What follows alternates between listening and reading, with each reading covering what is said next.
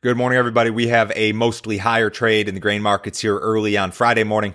It is 6:30 a.m. Central Time. March corn futures up three cents at 544. March soybeans are up six and a half at 1374. March Chicago wheat unchanged at 633 and a half. March Kansas City wheat is up two and three quarters at 613 and three quarters. March spring wheat up one and a half at 617 and three quarters.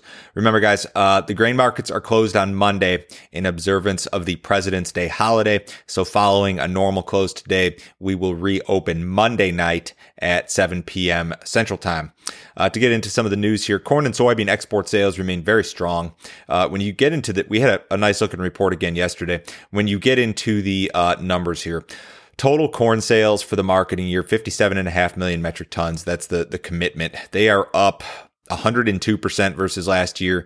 They're up 19% versus the prior, what I would call the modern era record, which was 2008, 2009 uh, for this particular week. We may have had some better stuff back in, in the mid 90s. My charts don't go back that far, but excellent uh, sales there. Total soybean sales for the uh, marketing year, 59.5 million metric tons. They're up 80% versus last year. They're up 17% from the previous all time record, which was uh, the 16 17 marketing year. So uh, the export, um, book for both crops looks fantastic. Um, shipments for soybeans look good. Shipments for corn are going to pick up, I think. So, uh, really strong export stuff uh, continues here. Spring insurance guarantees for corn and soybeans are on pace to be very, very strong. So as of yesterday's close, the February average for December corn was near 451. That would be up 63% from last year's uh, guarantee, which was 388. The November soybean average was um, 1165 at yesterday's close. That would be up $2.48 from last year's guarantee of 917. So after today's close, your pricing period will be more than halfway done. Uh, remember, there's no markets on Monday, and then you've only got, I think, nine trading days left uh, following today's close. So uh, the row crop farmer is being set up for a really nice year in 2021. Uh, there's some really strong revenues that should be able to uh, be protected, uh, assuming that the markets hold together. And, and even if the, the markets fall flat on their face here the next two weeks, you're probably still going to have a, a much better guarantee than what you had last year. NOPA will release January crush data on Tuesday morning. Traders estimate that U.S. processors crushed 183 million bushels of soybeans in January. If realized, that would be the best for any January on record, and it would be the third best for any month on record. Uh, crush margins were really strong through most of December. They've backed off since then. So you could see some weaker crush numbers potentially down the road, but Tuesday's numbers should be very, very, very good. Uh, USDA continues to project a record uh, uh, crush number for the marketing year. 2.2 billion bushels is what USDA is projecting, and uh, that would account for 48% of total soybean demand. And, and, crush typically accounts for about half, but but that 2.2 billion represents a, a record for any year in regard to uh, uh, crushed soy- soybeans here in the U.S. if realized. Uh, I talked about this a little bit yesterday, but, but the Brazilian government early yesterday morning increased its uh, corn and soybean production estimates. Uh, they just increased the, the bean production number marginally, 133.8 up from 133.7 basically last month. USDA is at 133.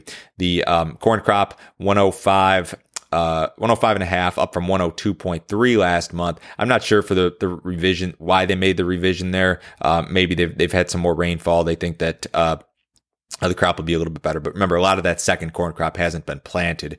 Um, those projections both, if if realized, would represent new records. Last year's record bean, bean crop was 126, so their their estimate would be up six percent from that if realized. The corn production number would exceed last year's record of 102 by like three percent if realized. So the Brazilian government looking for some pretty big crops. Same thing with the Argentina uh, government.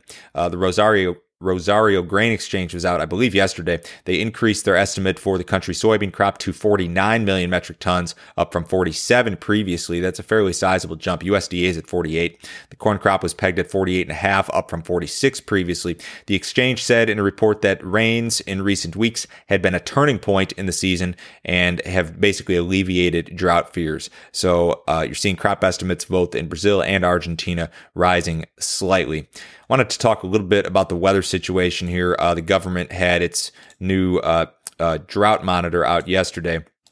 And what's very clear here, I'll put this up on screen, is that drought remains very much in place across the northern plains, parts of the western corn belt the southern plains and then and then certainly the western and southwestern parts of the country but in regard to um, corn, soybeans, and wheat. I mean, the areas that we're concerned about, of course, would be this this area here: North Dakota, South Dakota, uh, southern Minnesota, western Iowa is very dry. All of Nebraska is very dry. Um, the the northern and northwest part of Kansas, uh, far western Oklahoma, Texas Panhandle, those areas uh, uh continue to be very very dry. Now, in terms of drought relief I don't know necessarily that there's a ton of it out there.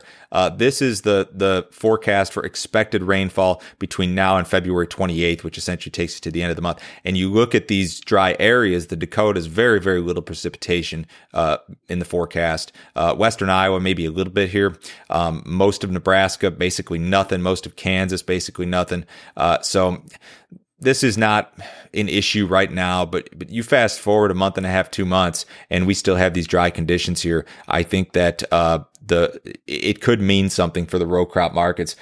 I'll be about the last person on the planet to to to ring the drought alarm. Um, I feel like it's it's talked about like every year that we're going to have a drought, and there's always some sort of forecast out there. So I'm always very very hesitant to um, to even first off show you those maps, and second off talk about it. But it's it's it's something that that could matter down the road certainly.